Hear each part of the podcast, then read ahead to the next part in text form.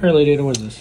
I'm testing out this new i2S amp BFF for QT Py boards. This one has a Max 98357, which is an i2S 3 watt amplifier. I love it because it's just just a couple passives, this chip, connect three pins to the i2S peripheral, and you're ready to go.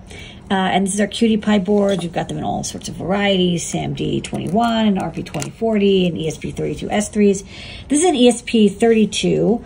Um, and what's nice is, you know, it's got Wi-Fi. So when I connect this up, it's playing music, but it's not stored on the ESP. This is actually streaming an MP3 from Bandcamp.